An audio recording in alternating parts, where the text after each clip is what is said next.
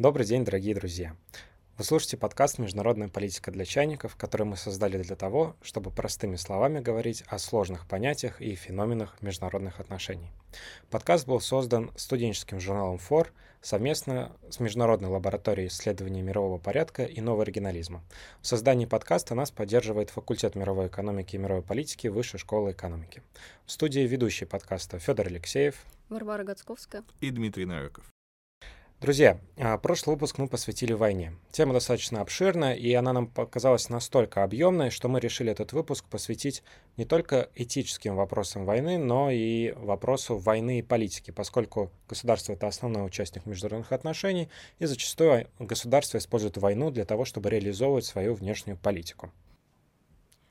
Да, как сказал Федор, в прошлый раз мы все свели к этике, и этот подкаст можно было бы назвать как «Война и этика». Но сегодня нам бы хотелось больше поговорить о войне как о политическом инструменте, но, мне кажется, начать лучше все равно с этики и морали. Если в прошлый раз мы говорили об этике исследователя войны, об исследованиях войны в целом, то что насчет самой войны?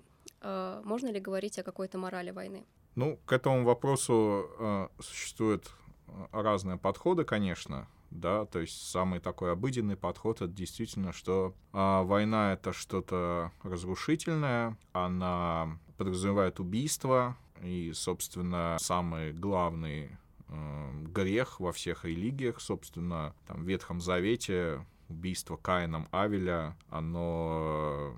стоит сразу же после сотворения мира. Мир сотворен, потом происходит грехопадение, и потом человеку демонстрируется как бы главный грех, собственно, самый страшный. И, конечно, вот с точки зрения обыденной этики, война — это чудовищное проявление человеческой деятельности. Но все-таки мы с вами в прошлый раз говорили, что война сопутствовала развитию человечества, развитию цивилизации практически постоянно.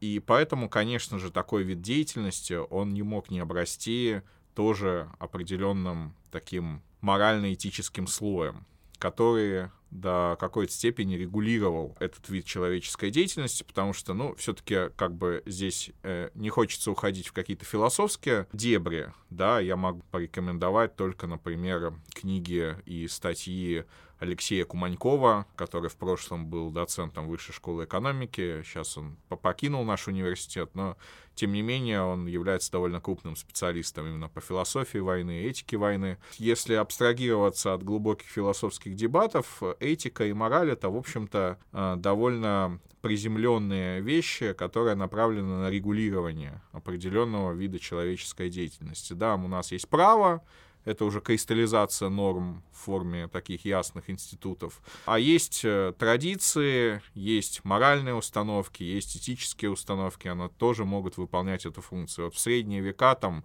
оруженосец не мог убить э, рыцаря. Технически мог, но это плохо, это неморально. Или там король или герцог, он не мог сдаться там дворянин, не дворянину или там дворянину с худым родом, нужно было как бы сдаться кому-то, кто обладал достаточным авторитетом. Это тоже вот своеобразные достаточно этические нормы, которые были, носили зачастую довольно функциональный все-таки характер. И направлены они были на то, чтобы война все-таки не превращалась в такую стихию. Да, да, это всегда стихия, да, но все-таки, чтобы какое-то регулирование было. Ну и даже сегодня есть и правовые нормы ведения войны, это гуманитарное право, вроде как мирное население нельзя уничтожать, нельзя пользоваться определенными там боеприпасами и так далее. И есть и различные морально-этические нормы, которые войну как вид деятельности регулируют. Ну вот хорошо, то, что вы сейчас сказали, это, мне кажется, больше взгляд историка на этот вопрос. И действительно, на протяжении долгого периода времени война была нормой и константой международных отношений. Но сегодня по морально-этическим соображениям и то, что вы вот в последние секунды начали говорить, война является чем-то аморальным и воспринимается сегодня как некая дикость. И в связи с этим можем ли мы сегодня говорить о морали войны? Ну, как говорил Клаузевиц, война — это продолжение политики. Соответственно, к этике войны, этичности войны, да, давайте так. Есть этика, которая характерна для войны как рода человеческой деятельности, да, есть этичность войны в принципе, да, как вот, типа, а такой род человеческой деятельности, он в принципе подчиняется каким-то моральным установкам, но в этом смысле наше отношение, оно к этому, видимо, должно быть примерно таким же, как и отношение к политике. Политика — это вообще-то тоже очень аморальная такая, ну, с, опять же, с обыденных таких позиций, форма деятельности, да, она подразумевает борьбу за власть, интриги, предательство, а если говорить о международной политике, то там совсем все плохо. В прошлый раз мы с вами говорили, что любой президент или глава правительства, по сути, это преступник, да, в соответствии с нормами права и в соответствии с некой общепринятой человеческой моралью, но они как бы, их функция в том, что они изымаются из общеморальных установок, да, и отчасти из общей юрисдикции, да, потому что есть юридические институты, которые их защищают от того, чтобы их преследовали там, за, за совершение убийств, которые во имя национальной безопасности, например, делаются. Да? Уничтожение террористов — это все равно убийство, да? Пусть это и убийство плохих людей, да? Но как бы за это ответственность политики несут. Вроде как даже как позитивное что-то позиционируется. И все наблюдали там, за ликвидацией Бен Ладена. Это же замечательно, да? Там уничтожен террорист номер один. Хотя, конечно, там, ну, как бы такой человеческой морали это не очень подчиняется. Ну, война — это примерно то же самое, да, соответственно, конечно, такой этики общечеловеческой, опять же, мы постоянно говорим об общечеловеческой этике, да, но если так покопаться, то тут вполне возможно ее и нету, но давайте вот сюда не идти. Да, некие общепризнанные нормы, да, война, конечно же, им не соответствует, но она соответствует э, политической этике и политической логике, и поэтому до сих пор является м, приемлемым инструментом внешней политики как для демократических государств, так и для государств там, недемократических. Здесь от политического режима это мало зависит. Сейчас мы, кажется, выходим на основную тему нашего разговора — война как инструмент внешней политики. В прошлый раз вы говорили, что войны случаются потому, что политики полагают их рациональными. Но сегодня ведь войны очень дорогие и несут больше разрушений. Может, пришло время признать войны нерациональными? Ну, рациональность войны, она не вытекает все-таки из экономической логики. На фундаментальном уровне нужно понимать, что любая война, она на самом деле не ведет к богатству. Хотя есть такое представление, что ну, государство одно нападает на другое, чтобы отжать у него какую-то территорию и процветать, да. Но здесь все-таки, если так более научно на это смотреть, есть целый ряд контраргументов против этого. Есть понятие как бы относительные выгоды и абсолютные выгоды. Да, и с точки зрения распределения относительных выгод, конечно же, война может являться там каким-то выгодным делом, экономически выгодным для отдельного государства. Происходит перераспределение ограниченных ресурсов от одного к другим. Одни теряют, другие приобретают. Но фундаментально, в общем-то, считается, что это, ну, это научный факт более или менее, что мир без войн, он был бы гораздо богаче, и более того, все были бы гораздо богаче. Ну, достаточно сказать, что вот там в конце девятнадцатого, начале двадцатого века, эра там милитаризации, военные нужды там прямо или косвенно по разным расчетам тратилось, ну, в районе там двадцати процентов национального богатства, да, может быть, даже и больше. Или там Советский Союз там до, до половины своего ВВП тоже прямо или косвенно тратил там на нужды обороны. Ну, конечно же, если бы эти ресурсы были бы освобождены, да, и перераспределены на более мирные жизненные блага, то наша жизнь была бы комфортнее, лучше, возможно, там наука бы процветала. Тоже спорно, война является косвенным двигателем науки, да, здесь это тоже как бы факт, это довольно неоднозначное воздействие войны, но если как бы от этого абстрагироваться, да, то, конечно же, война — это плохо. Она может дать вам какие-то относительные выгоды, Но в целом, в целом, скорее всего, вы проигрываете. Вы просто-напросто становитесь самым богатым в более нищем мире, условно говоря. Поэтому логика войны, она является все-таки не экономической и рациональной, да, она заключается в том, что вроде как без войны не получается просто-напросто. Мы, опять же, об этом говорили в прошлом подкасте, чуть-чуть это затрагивали, да, что это вызвано некой системой социальной, которая основана на отсутствии информации о намерении контрагентов и, соответственно, фундаментальном недоверии. Как следствие, это рождает множественность конфликтов, да, и война, соответственно, она как бы является высшей формой проявления этого конфликта и способом как бы защиты своих интересов в условиях принципиальной а, неопределенности, да, вы выстраиваете стратегию, направленную на снижение рисков, да, эта стратегия, направленная на снижение рисков, заключается в том, что принципиально не доверять всем обществам, то есть государствам, которые вас угожают, да, ну и, соответственно, война — это, опять же, такое высшее проявление вот этой сложившейся ситуации. Однако нужно добавить, что на самом деле, ну, вот с этой точки зрения, если мы войну считаем как бы некой такой, ну, неизбежностью, то, соответственно, она обладает рядом таких рациональных функций, да, которая, может быть, даже в начале и не совсем нам понятна. Да? Ну, например, война предоставляет информацию о четком распределении баланса сил. Да? То есть государство, как правило, не знает, кто из них сильнее или слабее. А это довольно важно вот для такой неинституционализированной и системы без легитимного правительства. Кто сильнее, акула или медведь? Кто там сильнее? Да? Там Австро-Венгрия или Великобритания? Черт его знает. Но война, как бы, она предоставляет довольно четкую, точную информацию об этом. И, соответственно, выстраивается иерархия. Это довольно как бы дико звучит, да, война как источник информации. Но на теоретическом уровне это важно. Или, например, профессор Лондонской школы экономики Барри Бузан, он вообще говорил, что война — это один из главных институтов, да, то есть он, он как бы описывал войну в категориях именно институтов, да, и он говорил, что вот как бы э, война, она позволяет выстраивать э, легитимно воспринимаемую всеми международную иерархию, да, там, опять же, это достаточно важно для утверждения того, что он называл там международное общество, и в конечном счете именно там периоды после войн, как правило, характеризуются экономическим процветанием, периодами мира там, и так далее и тому подобное.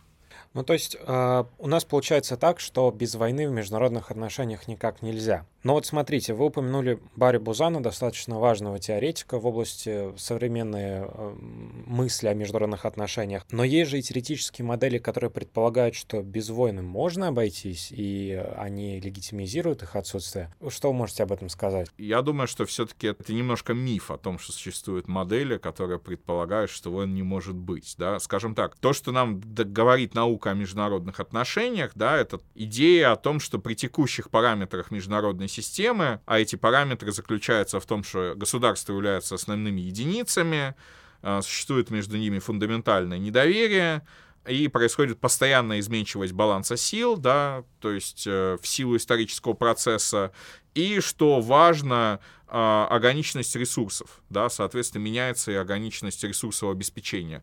Вот при этих параметрах э, теории, которые описывали бы мир совсем без войн, их, ну, фактически нету, да, то есть есть, конечно же, э, такая либеральная группа теорий международных отношений, но она не предполагает, что можно вот взять просто раз и щелкнуть пальцем и мир.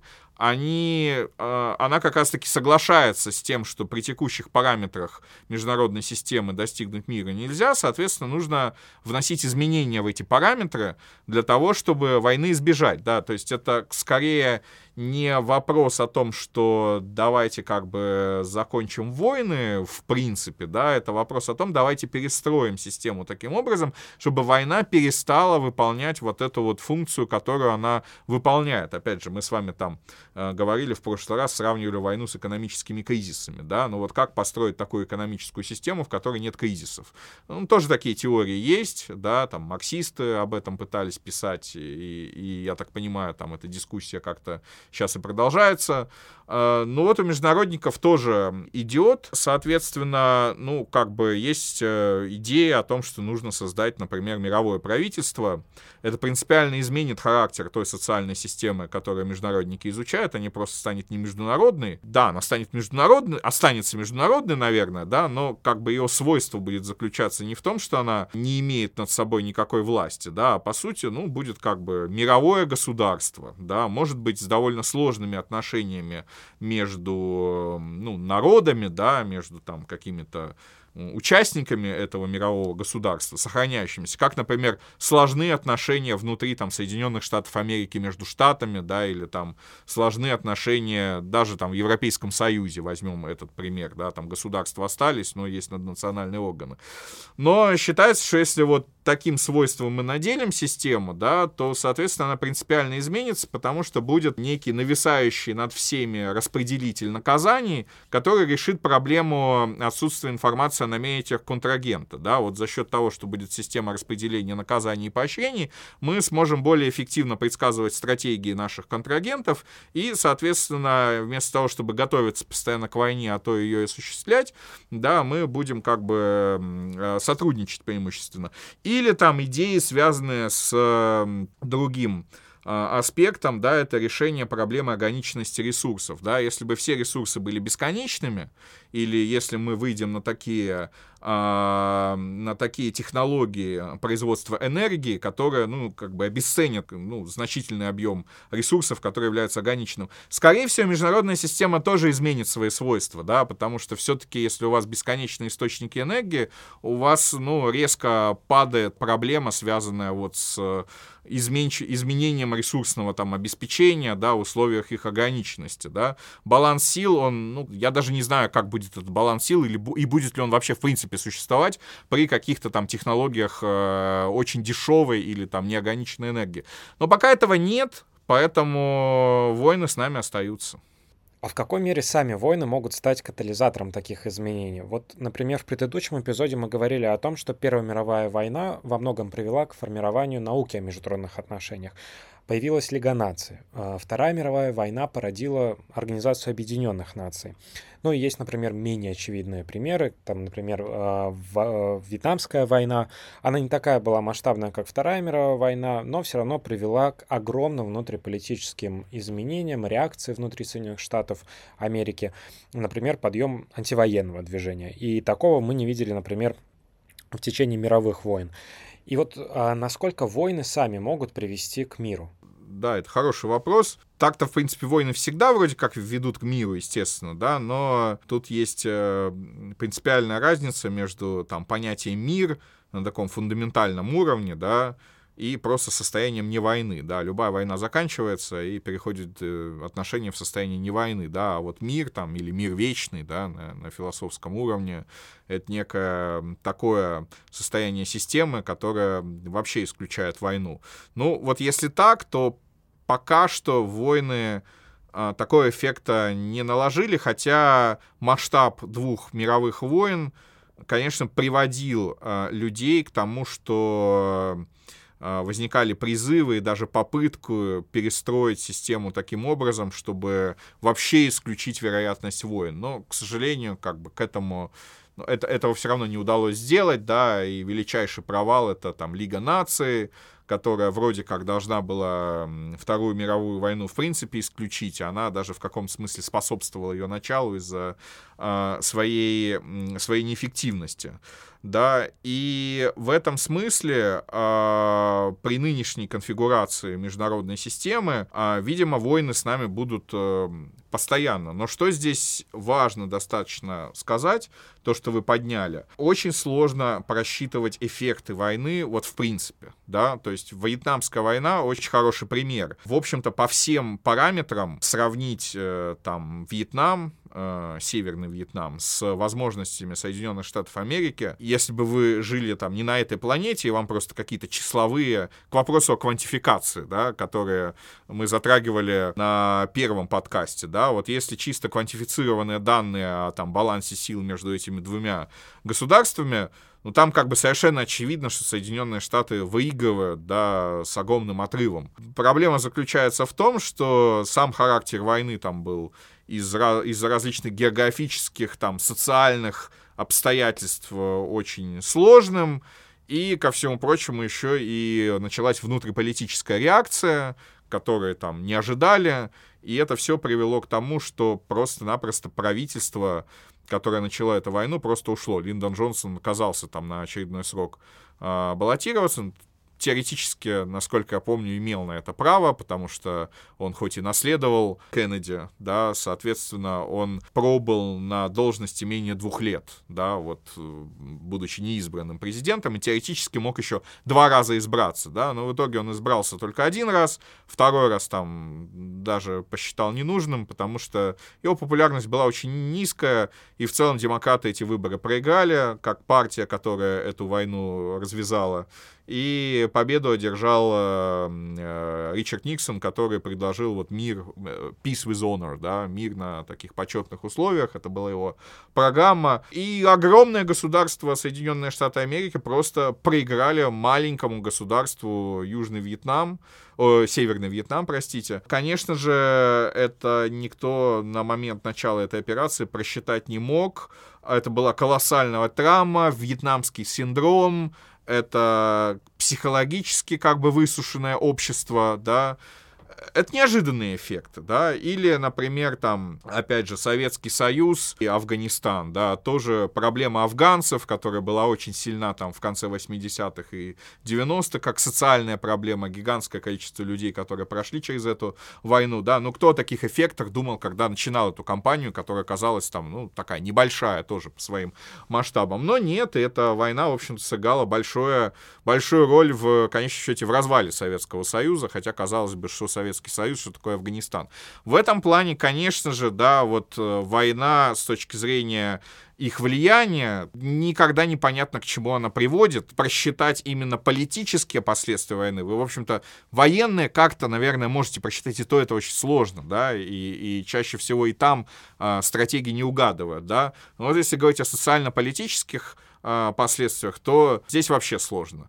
Мы выиграли наполеоновские войны, а потом декабристы вернулись в Россию и попытались совершить переворот. Вот вам как бы последствия нелинейное, да, абсолютно, которое никто не мог просчитать. Если последствия войн такие негативные, может быть, есть какая-то теория, как выигрываются войны? Ну, это не к нам, мы международники, да, это скорее не наша епархия, это скорее к военным теоретикам.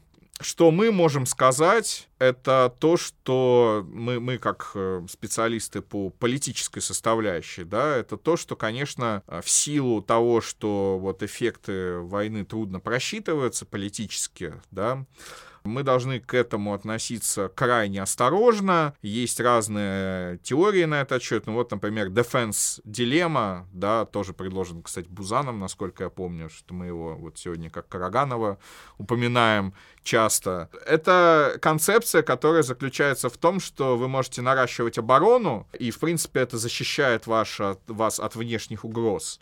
Но при этом это может негативно сказываться на других аспектах безопасности, потому что сверхконцентрация ресурсов на военном строительстве, кажется, вас там защищает от, от такой стихии, как война. Вы сами можете кого угодно победить. А при этом у вас недофинансированы или недораспределены ресурсы в другие области. У вас там люди, не знаю, умирают в больницах, потому что медицина плохая. У вас социальная обстановка в стране тоже не очень хорошая, на образование вы меньше зарабатываете. Ну, и на самом деле, если так вот... На практике это, конечно, Советский Союз, да, который был вооружен до зубов, держать над ним победу действительно никто не мог, но, собственно, вот полная готовность к горячей войне практически на... на любом направлении, да, что на Западе, что против Китая. И такая готовность перманентная, да, она привела к иссушению его э, сил социальных и экономических и, в конечном счете, к э, его уничтожению, да. Ну или там пример, который к нам ближе, да, э, это вот очень осторожное отношение нашего правительства к специальной военной операции, да, которая крайне... крайне ограниченно проникает как бы в наше социально-политическое тело, да, это, безусловно, важная повестка, об этом говорят, с вами продолжаем вести абсолютно мирную жизнь, эта война такая как бы, мы привыкли с вами к войнам двадцатого века, которые вторгаются в нашу жизнь, все ломают, да, мы там мобилизуемся, идем на заводы, в армию, и, соответственно, там все для победы. А эта война такая, скорее, образца там девятнадцатого-восемнадцатого века, где там, как говорил Фридрих Великий, да, лучшая война — это та война, о которой мои подданные вообще там не знают, да, но сейчас это сложно представить, везде есть интернет, да, но, как бы, тем не менее, она вроде как вторгается очень слабо, и, наверное, там наша... власти могли бы, в общем-то, сказать все для фронта, все для победы, там, мобилизовать ресурсы, людей более решительно. Но проблема в том, что вот то, что как бы политическая наука дает в качестве рекомендации, это вот очень осторожное отношение к таким телодвижениям, потому что, конечно же, это приобретает некую свою логику.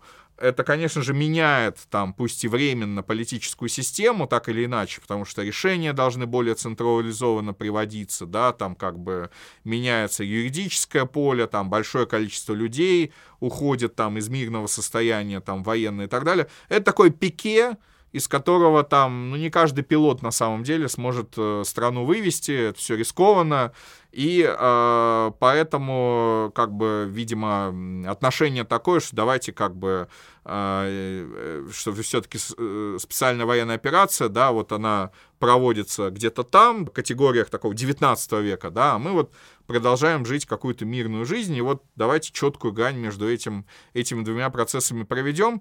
Ну, наверное, это правильно с точки зрения того, что действительно, как бы, если ринуться в эту стихию, да, то можно получить гораздо больше негативных эффектов. То есть войны будущего — это девятнадцатый век? Не обязательно это девятнадцатый век, конечно, да, то есть это такое сравнение, скорее, умозрительное. Опять же, это, наверное, нужно... К, скорее к военным теоретикам обратиться, да, они постоянно пытаются понять, какой будет война вот следующая, да, но проблема в том, что всегда как бы этот взгляд носит такой ретроспективный характер, теоретики в межвоенный период готовились к Первой мировой войне, да, оказалась Вторая мировая, она такая еще более тотальная, но зато более мобильная, механизированная, да. Ну, как бы люди предполагали, что такое будет, но реальных масштабов тоже не понимали. Потом советское руководство и советские стратеги готовились ко Второй мировой войне. сорок лет готовились, оказалось, что вообще другой, к другому надо было готовиться. И даже вот, собственно, нынешняя ситуация, да, в каком-то степени мы готовились к войнам небольшим, типа российско-грузинской, да, а вот как бы и, и, и армия у нас была не очень большая, да, и сама структура армии была такая адаптирована скорее под небольшие конфликты, а вот как, как бы получается, да, то есть никогда ты не угадываешь, как на самом деле она выглядит, да, и как она будет выглядеть. Ну, наверное, какое-то консенсусное такое мнение может заключаться в том, что это будет микс очень многого, да, кто-то говорит о том, что это вот какое-то новое средневековье, да, и в политике, и в военных действиях. А кто-то говорит, что да, это такая вот девятнадцатый-восемнадцатый век, вот у вас там, там армии какие-то ходят, а вы сидите, кофе пьете, и вроде как это вместе сосуществует друг с другом, да. Кто-то говорит о таких постмодернистских войнах, да, элементы которого тоже они неизбежно присутствуют, да. Это там и дроны, которые там летают везде и могут, и уже изменили характер войны, и высокий, высокая удельная вес, как бы информационная составляющая, потому что э, все через интернет за всем наблюдают, да, раньше такого не было, раньше могли только листовки там сбрасывать, например, или какие-то там сведения с фронтов журналисты военные доставляли, да, сейчас, конечно, это все э, гораздо глубже в информационную составляющую проникает. А, но как будет выглядеть война там двадцать первого века, сказать все равно сложно. Единственное, ну, главное, чтобы она не выглядела как ядерный апокалипсис, да, где все просто погибают, и, и, и все, да. А желательно все-таки, чтобы при всем том, что без войны как бы так вот у нас не получается пока что, да, чтобы она все-таки, чтобы мы могли минимизировать, да, те потери, которые война неизбежно создает. Друзья, на этой ноте мы завершаем третий эпизод нашего подкаста, и в следующий раз мы продолжим а, наш разговор о феномене войны в международных отношениях и затронем аспект войны и мира, как а, война заканчивается миром и возможен ли вообще мир в международных отношениях. В студии были ведущие подкаста «Международная политика для чайников» Федор Алексеев, Варвара Гацковская и Дмитрий Новиков. До встречи!